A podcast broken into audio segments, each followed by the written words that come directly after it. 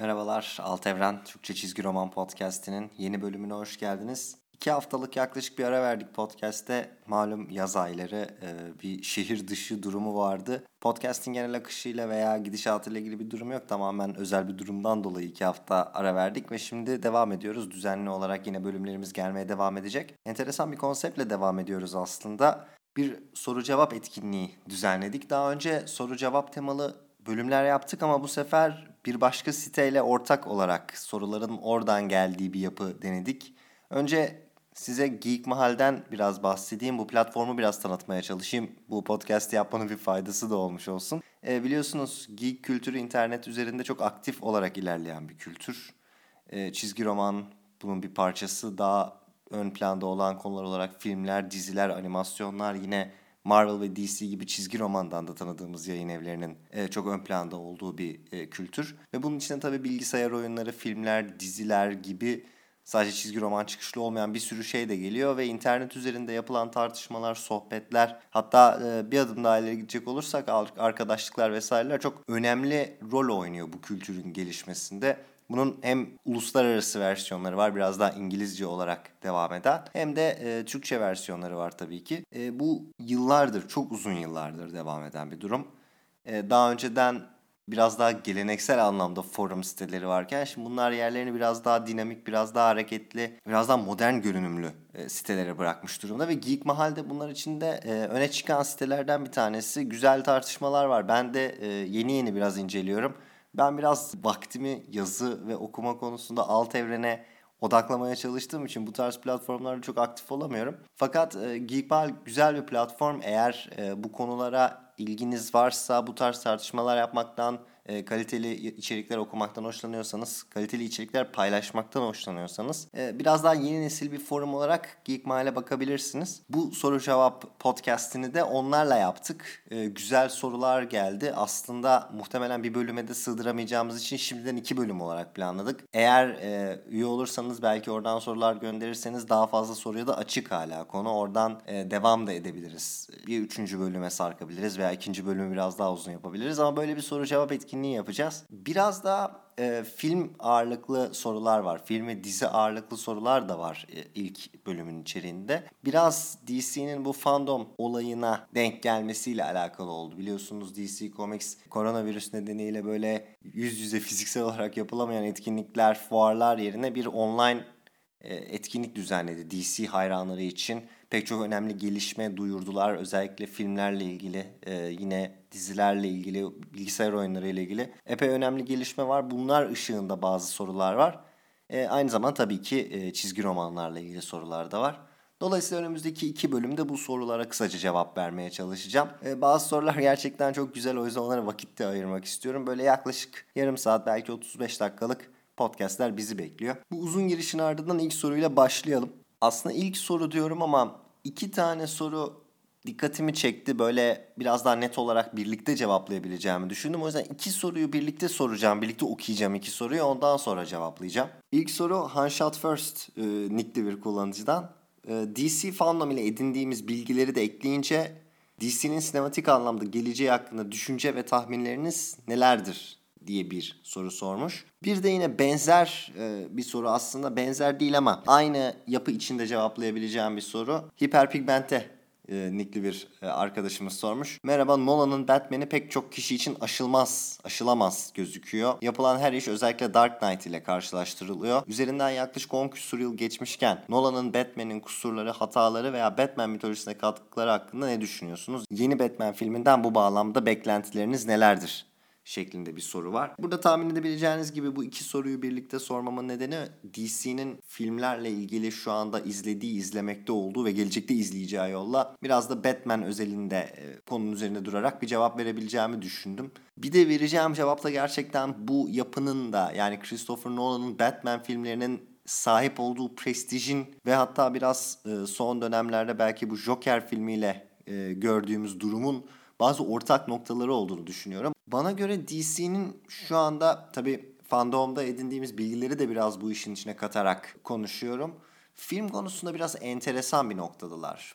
Şöyle bir hatırladığımız zaman çizgi roman filmlerinin 2010'lu yıllarda edindiği konumu, Marvel'ın yaptıklarını, DC'nin yaptıklarını aslında şöyle bir durum oldu. DC Comics Christopher Nolan'ın filmleriyle çok başarılı ve prestijli bir dönem yaşarken Marvel aynı dönemde aşağı yukarı aynı dönemde yani o 2008, 2009, 2010, 2011, 2012 döneminde Avengers ekibi için çok sağlam bir yatırım yaptı ve çok önemli bir çıkış yakaladı. Fakat bunun şöyle bir enteresan durumu oldu. Marvel 2012 yılına geldiğimizde artık Avengers filmini yapmış. Böyle yavaş yavaş inşa ettiği bir evreni tamamlamış ve bütün bu önemli karakterleri yeni bir takım içinde, tabii sinema dünyası için yeni bir takım içinde bir araya getirmişti. Dolayısıyla artık ellerinde giderek üstüne koyabilecekleri, giderek daha abartılı büyük kurgulara ulaşabilecekleri bir sinema evreni vardı.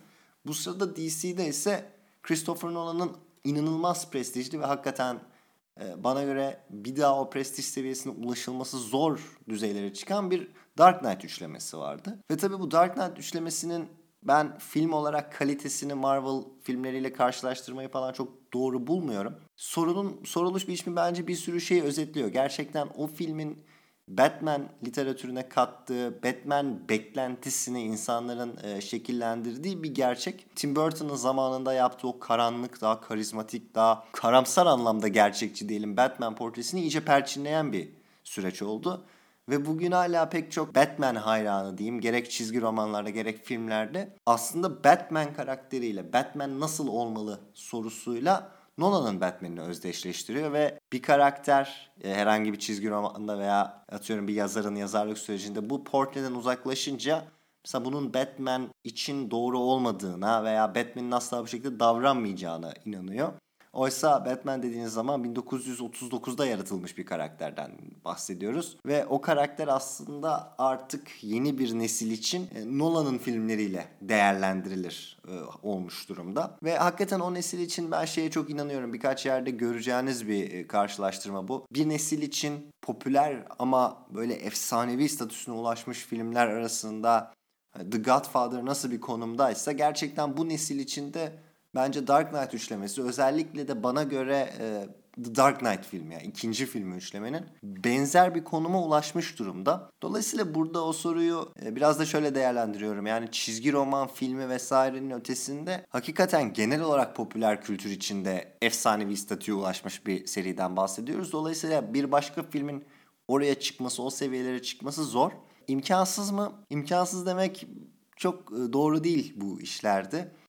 Joker'ın mesela ulaştığı bir seviye var. Yani eleştirilerde çok var, farklı yorumlayanlar da var, anlamsız bulanlar da var. Fakat sonuç olarak prestij anlamında gerçekten bir süper kahraman, bir çizgi roman uyarlaması işinin ötesine geçebiliyor. Neden bunlardan bahsettim bu kapsamda? Çünkü DC'nin bence önündeki en büyük mesele de aslında bu alanda bir seçim yapmak. Demin anlattığım konuya geri dönüyorum. 2012 yılına geldiğimizde Marvel'ın elinde dediğim gibi tamamlanmış, şekillenmiş ve üstüne inşa edilebilecek bir sinematik evren vardı. DC'de ise muhteşem bir Dark Knight üçlemesi vardı ama 2012'de o son film bittikten sonra o hikaye, o anlatı tamamen bitmiş oluyordu. Yani evet 2012'ye kadar çok prestijliydi. İnsanlar rahatlıkla şunu diyebiliyordu. Ya tamam Marvel güzel, komik, eğlenceli filmler yapıyor ama DC'nin film kalitesi yok. Ee, DC'nin filmlerindeki kalite Marvel'ın filmlerinde yok ee, diyebiliyordu. Fakat iş bir anda sinematik evren yaratma meselesine gelince, başarı kıstası bu olunca DC DC işe 1-0 geride başlamış oldu ve aslında DC'nin son dönemlerde yapmaya çalıştığı şey de Marvel'ın bu sinematik evren yaratma konusundaki başarısını biraz e, yakalamaya çalışmak oldu. Ve burada tabii DC'nin bence dediğim gibi ilk cevap vermesi gereken soru bu sinematik evreni, Marvel sinematik evrenini yakalama çalışmasına devam etmeli miyiz? Yoksa biraz Joker filminde olduğu gibi Marvel'ın yaptığını yapmıyorsak veya yapamıyorsak farklı alanlarda prestije oynayan, farklı bir şeyler anlatmaya çalışan, mesajlar vermeye çalışan filmlere gitmeli miyiz? Bu bence önemli bir soru olacak. Ben DC'nin ikincisini yapması konusunda e, daha mantıklı noktalar görüyorum. Tabii şu da bir gerçek. Yani Marvel bu sinema evrenini bu kadar başarılı bir şekilde yarattıktan sonra e, artık her şey bir sinematik evrene dönüşmeye başladı. Yani Star Wars'da bir e, sinematik evren oldu. Harry Potter'da bir sinematik evren oldu. Artık her şey içinde pek çok hikayenin anlatılabileceği büyük bir evrene evrilmeye başladı. Ve tabii DC'nin elinde de çizgi romanlardan gelen bu alanda yıllarca birikmiş bir tecrübe olduğu için burayı es geçmek, e, görmezden gelmek iyi tamam biz de o zaman tek filmler yapalım, e, sanat filmi havasında eserler üretelim demek kolay bir şey değil. Tabii bir de bunun maddi boyutları var ama oralara çok da girmemeye çalışıyorum. Dolayısıyla böyle bir karar görüyorum. Bunun dışında fandomda gördüğümüz şeylerle birlikte benim sahip olduğum bir endişe DC'de işler bana biraz fazla karışıkmış gibi geliyor. Yani Marvel'ın filmlerine baktığınız zaman evet yeni filmlerle e, film sayısının artmasıyla vesaire o kusursuz kronoloji bozulmuş durumda. Atıyorum mesela bir Captain Marvel filmini ne zaman izleyeceksiniz? Çıktığı sırayla mı izleyeceksiniz yoksa daha önce kronolojik olarak daha önce geçtiği için farklı alternatif sıralamalar mı yapmaya başlayacaksınız falan gibi ufak kafa karışıklıkları yaratılıyor. Ama e, sonuç olarak hepsinin aynı evrende geçtiğini ve öyle ya da böyle tam tutmasa da işte ileride çatlaklar oluşacak olsa da aynı kronoloji içinde yer aldığını biliyoruz. DC'de ise daha farklı bir durum var. E, işte yine o 2010'lu yılların başlarına dönecek olursak mesela bir taraftan başarılı bir diziler silsilesi var. Arrow, Flash vesaire özellikle Arrow'un ilk sezonlarında ses getirdiği bir gerçek. Bunlar mesela o sinematik evrenin bir parçası olacak mı? Yeni yaratılan evrende Flash kim olacak vesaire gibi sorular var. Ondan sonra mesela Flash'ın ve e, işte bu Crisis on Infinite Earths crossover'ının gidişatında gördüğümüz gibi bunları bir bir araya getirme, e, en azından bunu tease etme durumu var. Yani DC'nin anlattığı hikayelerin yapısı biraz daha fazla. Tabii çok büyük bir haber bu konuyla ilgili. Mesela Flash filminin Flashpoint olarak e, kurgulanması ihtimali ve tabii e, ihtimalden kastım bunun gerçekten çizgi romandaki gibi böyle büyük bir sıfırlamaya vesile olması. O yüzden DC'de böyle bir karışıklık durumu da var. Farklı alanlardaki hikayelerin e, güçlü olmasından kaynaklanan ana hikayemiz hangisi, ana narratifimiz hangisi gibi bir durum ortaya çıkıyor. Dolayısıyla DC'nin bence bunları çözmesi gerekiyor. Yani bir sinematik evren projesinde ısrarla başarıyı kovalayacak mıyız? Kovalayacaksak buradaki karışıklığı nasıl gidereceğiz? Ya da Marvel'ın yaptığını yapmamaya karar vererek mi onlarla mücadele edeceğiz? Onlardan bağımsız şekilde filmler üreteceğiz. Bu bence DC'nin sinematik geleceğini belirleyen en temel soru olacak. Ee, cevap vermediğim bir nokta tabii yeni Batman filmiyle ilgili. Nolan'ın Batman'in seviyesine çıkabilir mi? Yani bunu filmle ilgili çok fazla bilgi sahibi olmadan bence konuşmak doğru değil. Ee, şuna inanıyorum yani Joker filminin DC Comics'e ve DC yetkililerine sadece tabii çizgi roman boyutu da değil işin. Genel olarak o Warner ekibine bir mesaj verdiğine inanıyorum. Bu gerçekçilik mesajının yani daha gerçek olabilecek, daha e, gerçek hayata temas eden konular üzerinden gidelim meselesinin biraz daha net olacağını düşünüyorum. Özellikle Batman özelinde. Hani atıyorum belki Wonder Woman'da, Aquaman'da, Flash'ta bunları görmeyebiliriz ama Batman etrafındaki karakterlerde bu havayı biraz koruyacaklarını düşünüyorum. Dolayısıyla beklentim bu şekilde. Catwoman bence yine önemli bir unsur olabilir bu filmde. Çünkü e, biliyorsunuz hem son dönemlerde çizgi romanlarda Batman ve Catwoman ilişkisi modern olarak e, incelenmiş bir konu, ele alınmış bir konu. Aynı zamanda bu tarz filmlerde artık güçlü kadın karakterler. E, yeri geldiğinde hani erkek karakterlerin de önüne geçen kadın karakterler olması e, çok kabul edilen, istenilen bir durum. Biraz da bildiğim kadarıyla filmde Batman'in kariyerinin daha başlarında olması gibi bir durum olacak. İşte Batman Year 2 dönemi gibi düşünün diyorlar bu filmle ilgili olarak hani böyle belki biraz daha tecrübeli veya biraz daha kendine daha çok güvenen bir Catwoman karakteri bu filmin enteresan bir boyutu olabilir diye düşünüyorum. Ama onun dışında Nolan'ın yaptıklarıyla karşılaştırılabilir bir şey olur mu? Belki hedef bu olabilir. Dediğim gibi biraz Joker filminin ve onun yarattığı etkinin de itmesiyle oraya gidebiliriz. Ama karşılaştırma yapmak veya e, beklentileri konuşmak için biraz erken şimdilik. DC'nin sinema evreni ve Batman filmleriyle ilgili hikaye e, aşağı yukarı bu şekilde. Lebowski harika bir nickten e, güzel bir soru var. Belki henüz erken ama New 52 ve Rebirth kıyaslansa hangisi öne çıkar? The Button memnun etti mi? Bir de sıcağı sıcağına Three Jokers yorumu alabilirsek süper olur demiş.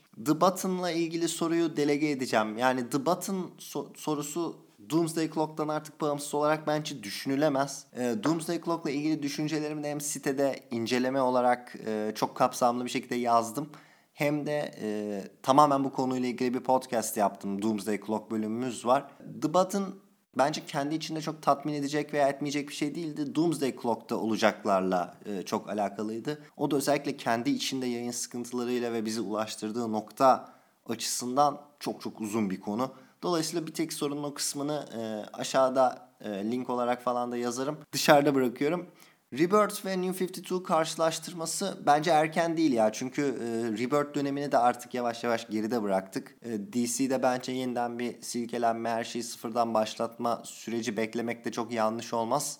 E, belki hani bugün yarın değil ama birkaç e, ay belki bir, bir iki yıl içinde. Dolayısıyla karşılaştırabileceğimizi düşünüyorum. Burada şöyle yani etki olarak bakmak lazım. Çünkü her ikisi de hakikaten yani New 52 zaten adı üstünde 50 tane seri. Rebirth bir o kadar seri. İyi noktalar ve kötü noktalar her ikisinde de var. Rebirth döneminin içine tabii neleri dahil ettiğimiz de önemli bir mesele. Hani Mr. Miracle'ları falan da sokuyorsak işin içine.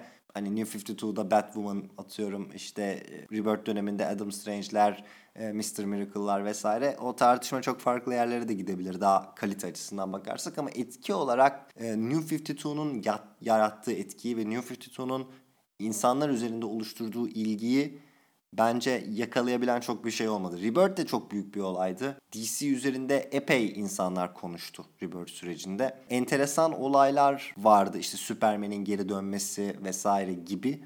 E, bunlar çok ses getirdi tabii ki ama hem bunların sonunu biraz bildiğimizden hem nasıl kullanıldıklarını artık geri dönüp bakabildiğimizden hem de o New 52'nun hakikaten çok yeni bir şey olması açısından ben New 52'yu biraz daha önemli bir dönem olarak e, görüyorum DC için. Yani şöyle bakmak lazım. Sonuçta New 52 yepyeni bir şey yarattı ve Rebirth o yepyeni şey üzerinde sadece bazı değişiklikler yaptı. O yüzden skala olarak New 52'yu biraz daha önde görüyorum. E, Three Jokers'dan da bahsedelim kısaca tabii ki. Şimdi bütün bu olayın gelişimi, 3 Joker olması fikri, Batman'in bu bilgiyi alması vesaire ki sadece bununla ilgili de bir başka bir bölümümüz var. Onu da e, tavsiye ederim.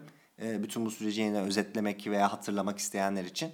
Ben hep kafamda böyle daha e, kozmik, daha büyük çaplı, daha böyle yine çizgi roman dünyalarının o e, anlaşılamaz gerçeklikleriyle ilgili bir şey bekliyordum. Çünkü e, olay çok basitti yani Batman her şeyi bilen, her şeyin cevabına sahip olan bir sandalyeye oturup Joker'in gerçek kimliğini soruyordu ve cevap olarak 3 tane var gibi çok net bir e, cevap alıyordu. Benim bu bölümü kaydettiğim tarihte Three Jokers'ın sadece bir e, sayısı çıkmış durumda. 3 sayılık bir seri olacak. Sadece ilk sayısını okuyabildim. Benim şu anda gördüğüm biraz daha böyle normal suç hikayesi gibi başladı. Biliyorsunuz hani Joker'in e, filmlerde falan da çok olur. Kendisini yerine başkalarını kullanması, başka kişilere zorla Joker kılığına sokması, e, masum insanları Joker gibi giydirip bir yerlere bırakması falan filan çok e, kullandığı tekniklerdir. E, zaten bunun üzerinden başlıyor e, seride ve buradan bir şekilde 3 tane Joker, 3 farklı kimlik üzerinden hareket eden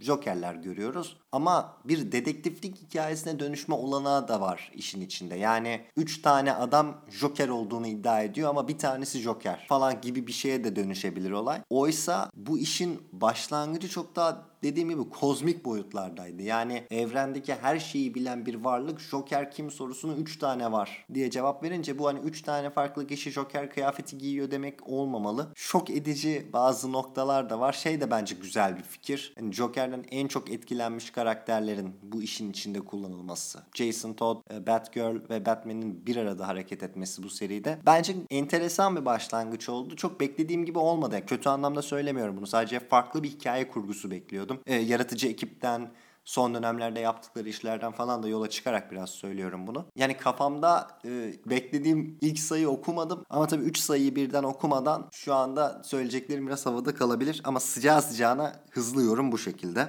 E, bir sonraki sorumuz şu şekilde. Özellikle DC'de birden fazla karakterin üstlendiği Flash, Green Lantern, Robin, Batgirl gibi roller var. Bu karakterlerden hangilerini rolleriyle daha çok özdeşleştiriyorsunuz. Örneğin Batman denildiğinde ilk sırada hep Bruce Wayne oluyor ama diğer rollerde böyle bir durum yok gibi. Evet DC'de böyle bir kimlik üstlenme durumu var. Özellikle Marvel'a falan baktığınızda biraz daha az olan bir durum bu. Benim için şöyle yani Justice League üzerinden düşünecek olursak evet Batman, Superman ve Wonder Woman her zaman zaten ayrı bir yere gitmiş durumda. Ee, Flash ve Green Lantern bu durumu en çok gördüğümüz karakterler. Burada şöyle bir durum var. Her iki karakterde hem Flash hem e, Green Lantern bir noktadan sonra DC'nin modern dönemde bu gümüş çağ döneminde bu karakterleri çıkarttığı kişilerle yeniden özdeşleştirilmiş durumda. Yani Flash'te Barry Allen'ın Crisis on Infinite Earths'te öldükten sonra Rebirth hikayesiyle geri getirilmesi var. Ee, burada tabii DC Rebirth'ten bahsetmiyorum, Flash Rebirth'ten bahsediyorum. Aynı şekilde Green Lantern içinde e, benzer bir durum var. Ve e, bunların arkasında da tabii Jeff Jones ismini görüyoruz. O yüzden belki şöyle bir şey bile oluyor olabilir. Hakikaten DC Comics yetkilileri de bu işten rahatsız olup ya etrafta 18 tane Flash var. Hani herkes kendine Flash diyor. Biz şu karaktere birini artık yerleştirelim deyip bu alandaki eksikliği gidermek için Barry Allen ve Hal Jordan gibi kişileri bu rollere artık iyice yerleştirme durumu e, var diye düşünüyorum. E, bu açıdan mesela Flash konusunda kafamda çok tereddüt yok. Çünkü nereden baksanız hani 15-20 yıldır Flash dediğimiz zaman yine Barry Allen e, ön plana çıkmış durumda. Hani Wally West falan e, Wally West'in gerçekten ana Flash olduğu bir seriyi okumayalı çok uzun yıllar oldu aslında. O yüzden mesela Flash konusunda biraz çözüldüğünü düşünüyorum bu meselenin. Mesela son dönemde baktığınız zaman hani Joshua Williamson'ın yazdığı seride falan da evet bir sürü karakter var, bir sürü speedster var artık ama hiçbirisi e, bir Barry Allen değil. Öyle yazılmıyor. E, o yüzden orada bir cevap olduğunu düşünüyorum. Green Lantern konsept itibariyle bence böyle bir şeye zaten daha e, yatkın. Yani birden fazla kişi bu rolü üstlenebilir zaten doğası gereği. O yüzden orada tabii değişiyor. Özellikle Hal Jordan'ın Justice League'in de dışına çıkarılması ve Justice League'de bu görevin başkaları tarafından üstlenilmesi nedeniyle e, biraz daha havada. Ama şu da çok önemli tabii o özellikle o 2010'lu yıllara damga vuran Green Lantern serileri vesaire nedeniyle Hal Jordan bence hala o rolle en çok özdeşleşmiş kişi. Robin de mesela enteresan. E, çünkü Robin'de bir de şey var. Terfi ediyor karakterler. Kendi kişiliklerini oluşturuyorlar. Nightwing oluyor, Red Hood oluyor vesaire. E, mesela Robin denince aklıma şu anda Damian Wayne geliyor. Enteresan bir şekilde. Batgirl yine enteresan bir konu. Batgirl de son yani özellikle New 52'dan sonra e, yine Barbara Gordon'un biraz daha orada ön plana çıktığını düşünüyorum. Rebirth döneminde Batgirl serisi çok e, övülüyordu. Böyle internet sitelerinde falan çok görüyordum övüldüğünü. Geçtiğimiz günlerde hepsini okudum serinin. Baştan sona okudum. O yüzden mesela şu anda e, benim için de taze olarak hakikaten Barbara Gordon geliyor aklıma. Ama mesela en sevdiğim Batgirl o mudur? Hayır. E, ama o da herhalde önümüzdeki süreçte Barbara'yla devam edecek gibi gözüküyor. O yüzden evet böyle bir durum gerçekten var. Bence DC de farkında böyle bir durum olduğunun. Yavaş yavaş da olsa buna böyle bir netleştirme çalışması yapmaya çalışıyorlar. Final için çok kapsamlı kapsamlı bir sorumuz var. Daha doğrusu bir soru içinde pek çok sorumuz var. Bunlara da cevap vereceğim. Bir tanesine cevap vermeyeceğim sadece onu en sona bırakayım. İlk kısmı sorunun çizgi roman tarihine gidiyoruz. Stan Lee'nin diyalog yazarlığını değerli buluyor musun? Dengeyi tutturmak zor olduğundan kimi zaman karikatürize dursa da her bir karaktere ayrı bir konuşma şekli ve davranış biçimi vermesi sence bugün popüler kültürde sevilen çok fazla sayıda Marvel karakteri olmasında ve evrenin de buna bağlı olarak zengin hissettirmesine etkili mi? Bir de o dönem Marvel çizgi romanlarını okurken aldığın keyif yalnızca Jack Kirby veya John Romita gibi isimlerin çizimlerinden mi kaynaklanıyor? Yoksa Stanley okumak başlı başına güzel bir deneyim mi? Ee, soruyu soru şeklinizden zaten bu dönemle biraz ilgili olduğunuzu, bazı şeyler bildiğinizi e, anlamak kolay. Şöyle bir şey diyeceğim. Bazen çizgiler o kadar bulanıklaşıyor ki o dönemde kullanılan bu Marvel metodu, Marvel metoduyla çizgi roman yazılması olayı nedeniyle. Biliyorsunuz burada Steve Ditko ve Jack Kirby gibi kişilerin Stan Lee'nin ne kadar yazdığını çok küçümseyen yorumları da var. Hani Jack Kirby'nin belli noktalarda Stan hiçbir şey yazmadı falan de, gibi çıkışları da oluyor. Orada okurken aldığım keyif e, bir bütündür. Yani hiç şöyle düşünmemiştim. Yani ben acaba burada Jack Kirby'nin çizimleri için mi okuyorum yoksa hikaye için mi falan e, diye bakmıyorum. Yani Jack Kirby'nin çizimleri bu dönem için özellikle bir tık öncesini okursanız yani bu 50'li yılların popüler çizgi romanlarına falan bakarsanız gerçekten çok ciddi bir kırılma noktası teşkil ediyor. O yüzden o çizimlere bakmak oradaki o hareketliliği görmek tabii şeyden bahsetmiyorum hani günümüzün e, daha dijital çizimlerine alışık olduğumuz için orada çok etkilenmemek de mümkün geri dönüp baktığınızda ama o kontekst içinde incelediğinizde çok değerli bir şey gerçekten o çizim tarzı. Jack Kirby bana göre zaten bir çok ciddi bir itici güç o ekip içinde ve e, yaptıkları nedeniyle ama şunu da söyleyeyim yani tam olarak hiçbir zaman bilemeyeceğimizi varsayarsak kim yazmıştır, kimin diyaloğudur, o cümleleri gerçekten Stanley mi yazmıştır? Şunu söylemek lazım. O diyaloglar olmadan gerçekten o çizgi romanlarında bu kadar okunabilir olması mümkün değil. Ki kötü örnekler de var e, işin içinde. Yani e, hani mesela ilk dönem Daredevil mesela veya ilk dönem yani X-Men belki bir nebze daha iyi ama mesela Daredevil hakikaten baktığınız zaman çok e, çizgi roman açısından olumlu bir şey söylemek mümkün değil. Ama atıyorum bir Fantastic Four'a baktığınız zaman e, ki bence o dönemin gerçek anlamda doruk noktası diyaloglar olmadan olmaz ve hakikaten eğer o diyalogların her birisini Stanley'nin tek tek üzerinden geçerek yazdığını kabul edeceksek bence Stanley'nin bir diyalog yazarı olarak değerli olduğunu o dönem için kabul etmek zorundayız. E, bununla birlikte tabii ba- bana göre Stanley'nin de asıl e, etkili olduğu boyut şeyi falan katmadan konuşuyorum. Kendi reklamını yapabilmesi, bu işi tanıtabilmesi, Stanley olmadan Marvel'ın hiçbir zaman e, böyle bir takipçi kitlesi yakalayamaması vesaire gibi konuları dışarıda bırakıyorum. Stanley'nin bir yaratıcı olarak veya yaratılan konseptleri insanlara ulaşacak şekilde yorumlayabilme becerisi olarak çok farklı bir seviyede olduğunu söylemek gerekiyor. O yüzden asıl değerli olduğu alan diyalog yazmak mıdır yoksa yeni fikirler üretmek veya ortak üretilen fikirleri çok rahat pazarlanabilir hale getirmek midir? E, bu bence önemli bir soru. Ben ikincisine daha yakın görüyorum. Burada şey falan da var. En çok söylenen şeylerden bir tanesi mesela Stanley'nin tam bu çizgi roman işinden vazgeçmeye yakın olduğu noktada kendi anlatmak istediği tarzda, kendi yazmak istediği tarzda bir şey yazıp Fantastic Four'un e, temel dinamiklerini yaratması. O kendi içinde tartışan, kendi içinde kavga eden, yeri geldiğinde böyle gerçek bir aile gibi didişen, hepsi iyi olan hatta son derece iyi olan ama birbirlerinden de çok farklı karakterleri olan kişileri oluşturması vesaire. E, bunlar da bence önemli noktalar. Çizgi roman tarihinde tabii çok çok büyük bir yeri olduğunu inkar etmek zor. Biraz soruların sırasında karıştırarak devam ediyorum aynı soru içinde. Okuduğun çizgi romanları kendince kıyaslamayı veya sıralamayı seviyor musun? Örneğin Chip Zdarsky'nin mevcut Daredevil serisini Miller, Nocenti, Bendis gibi klasikleşmiş dönemleriyle kıyaslayıp Onların arasından bir yer beğeniyor musun yoksa bu şekilde yaklaşmaktan hoşlanmıyor musun? Ee, beğeniyor musun, hoşlanmıyor musun? İkileminin dışında aslında çok e, üzerinde düşündüğüm bir şey değil bu. E, yani bir karakterin bir serisini okurken ha şu dönem daha iyiydi. İşte burada şuraya yaklaşmış ama tam da olmamış gibi bir şey çok düşünmüyorum. Fakat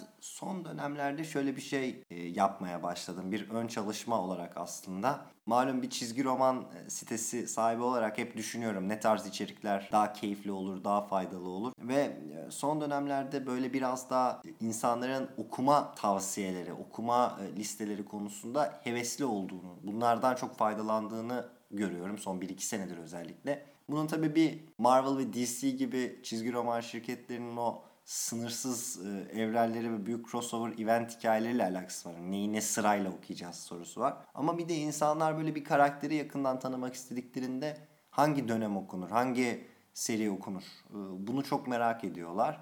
Ve bununla ilgili içerikler de çok faydalı oluyor. Yani ben oturup yazmasam bile insanlar bana soruyor ve şey gibi yapılar çok önemli. Hani e, mesela Daredevil mutlaka okunması gereken 5 Daredevil dönemi. Mutlaka okumanız gereken 3 Daredevil dönemi. Bunun içinde mesela Batman gibi karakterler var. Bunlar böyle kültleşmiş, grafik roman haline getirilmiş, net e, hikaye isimleri üzerinden ilerliyor. E, bir de mesela Daredevil örneğinde olduğu gibi veya atıyorum Spider-Man örneğinde olduğu gibi mutlaka okumanız gereken 10 Spider-Man grafik romanı dediğinizde çok bir anlam ifade etmeyen ama yine de yazarların dönemlerine veya büyük hikaye dönemlerine ayrılabilecek şeyler var. Bunlar üzerinde düşünüyorum. Bazı e, notlar çıkarttım, böyle yazılar hazırladım vesaire. Şu anda da sitede var, ileride de olmaya devam edecek.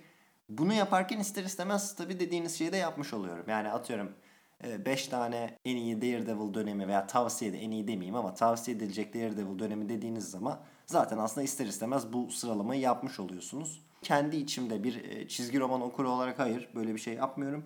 Ama site için böyle bir şeyi e, yapmak durumunda kalıyorum veya yapmak faydalı olabiliyor. E, sorunun bir başka alt sorusuna geçiyorum. Marvel'da Sebulski ile işler fena gitmiyor gibi Hickman gibi iyi yazarların dönmesinin ve Cates gibi yeni keşiflerin yanında halihazırda bulunan yazarlarda daha fazla parlayabilecekleri projelerde yer alıyor. Alonso'nun kovulmasından sonra pek çok şey yoluna girdi. Sence sorun gerçekten de Alonso muydu? E, Alonso'nun performansını genel olarak nasıl değerlendiriyorsun? Bence bir kere genel tespite evet katılıyorum. Zaten bariz bir şey yani çok e, katılmayacak bir durum yok ortada. Marvel hakikaten son dönemde daha iyi bir ivme yakalamış durumda. E, soruda da dendiği gibi Jason Aaron, Jonathan Hickman gibi uzun süredir Marvel'da olan tecrübeli yazarlar var. Hickman'ın geri dönüşü var. Bunun dışında Marvel'da yıllardır yazıp daha çok parlayan yazarlar var ki bunların başında herhalde Al Ewing geliyor desem e, kimse karşı çıkmaz. E, ve bunun yanı sıra e, Chip Zdarsky gibi mesela hakikaten bir yazar olarak Marvel'da kimliğini bulan birisi var. Aynı zamanda Donny Cates gibi yükselen, parlayan birisi var. Burada ben e, Alonso'ya bağlıyor muyum? Aslında hayır. Yani evet Alonso'nun hataları vardı mutlaka. Bildiğimiz hataları zaten vardı. Belki bilmediğimiz arka planda hataları var. Ama belki Sebulski'nin de bilmediğimiz e, hataları olabilir arka planda. Ben biraz şöyle değerlendiriyorum. Bazen e, kriz dönemleri beklenmedik şekilde olumlu sonuçlara evrilebiliyor. Bunu e, ne yazık ki podcast'te çok yaptığım bir şey. Biraz uzaklaşmaya çalışıyorum ama yine bir futbol örneği üzerinden vereceğim. E, düşünün ki bir takım, bir futbol takımı küme düşüyor veya e, işte finansal fair play'den ceza alıyor ve transfer yapamıyor. Transfer yapamayınca takımın 3-4 tane yıldız oyuncusu da ayrılıyor takımdan. Diyor ki biz Şampiyonlar Ligi'nde oynayamayacaksak bu takımda kalmayız. İşte ucuz fiyatlara gidiyorlar. Takımın elinde para kalmıyor, oyuncu kalmıyor zor bir dönem. Ve tabii bütün bu süreç böyle kaos olunca teknik direktör de kovuluyor ve yerine yeni bir teknik direktör geliyor. E, ortada bir kriz var.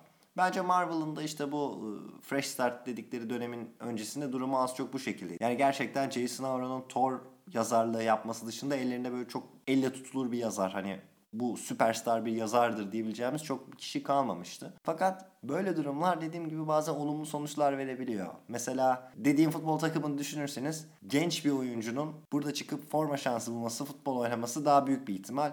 O yüzden gen- gençlere böyle bir senaryoda daha çok şans veriliyor. Ve atıyorum böyle bir şey olduğu zaman Forvet'te 17 yaşında bir çocuk oynayıp bir süperstar haline gelebiliyor. Ve 17 yaşında çocuk bu kriz yaşanmasa yani takımın 27-28 e, yaşındaki ana Forvet'i takımda kalmış olsa böyle bir şans bulması mümkün değil. E şimdi buradaki durumu teknik direktöre yüklemek veya teknik, yeni teknik direktörü haklı bulmak mümkün mü? Evet belki yeni teknik direktör 17 yaşındaki o çocuğa şans verdiği için kredi hak ediyor ama sonuç olarak koşullar aslında bunu yaratıyor. Benzer bir şey kendi içinde parlayan yazarlar için de geçerli. Yani Al Ewing'de sonuçta Immortal Hulk'ta bir bir risk alınmış durumda. Bir kumar oynanmış durumda. Tutmayabilecek bir şey.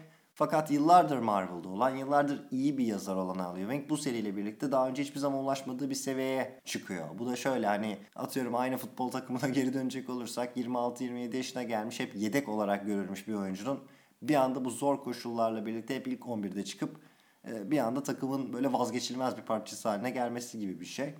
E, bu tarz hikayeleri çizgi roman dünyasında çok duyuyoruz. Yani böyle e, kült serilere daha geriye gidip böyle 80'lere 90'lara baktığınız zaman kült serilerde de şey var mesela.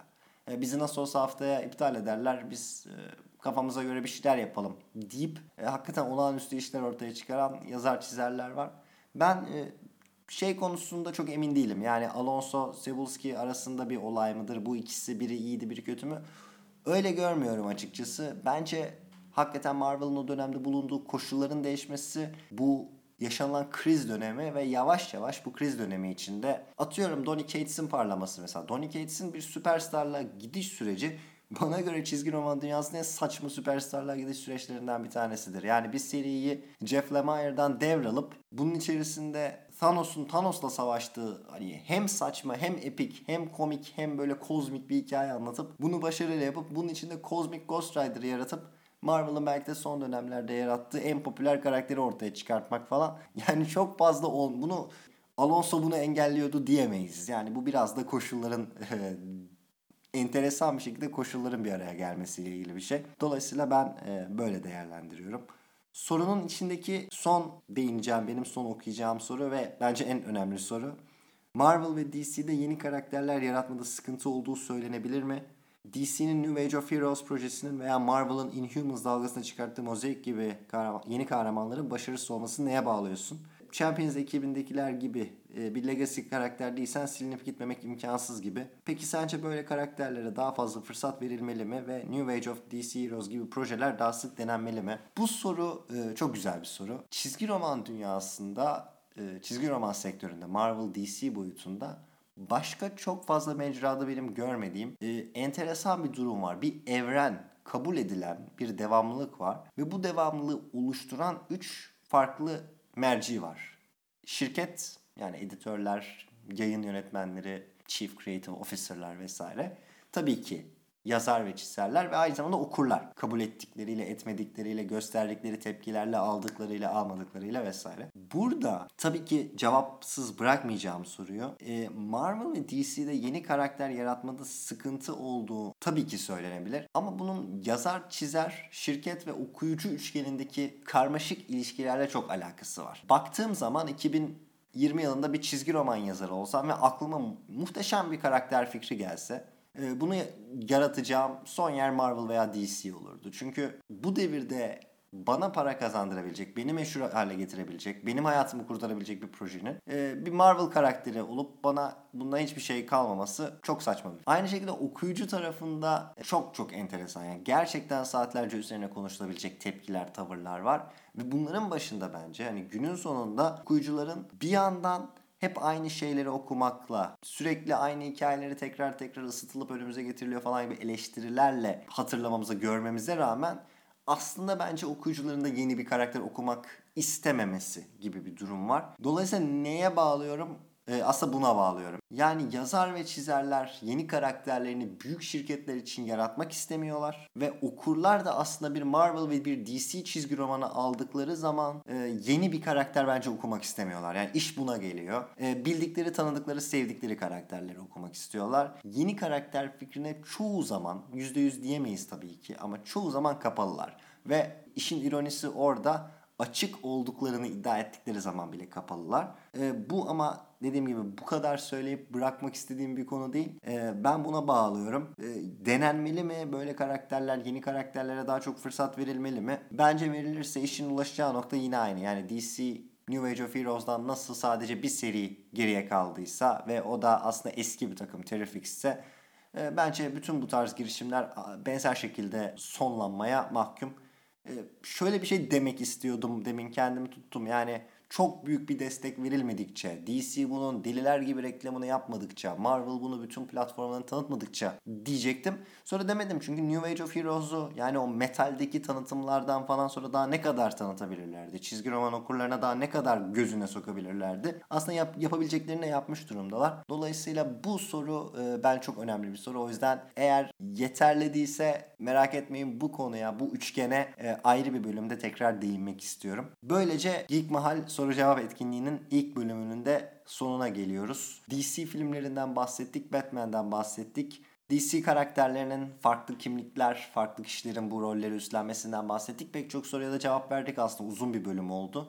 Umarım keyif almışsınızdır. Sorularınıza cevap bulabilmişsinizdir. Geekmahal.com etkinlik devam ediyor. Sorularınız varsa sorabilirsiniz, ekleyebilirsiniz. E, ikinci bölümden önce birkaç soru daha gelebilme olasılığını e, değerlendirerek cevaplamaya çalıştım. İkinci bölüm bundan eğer başka soru gelmezse daha kısa olabilir.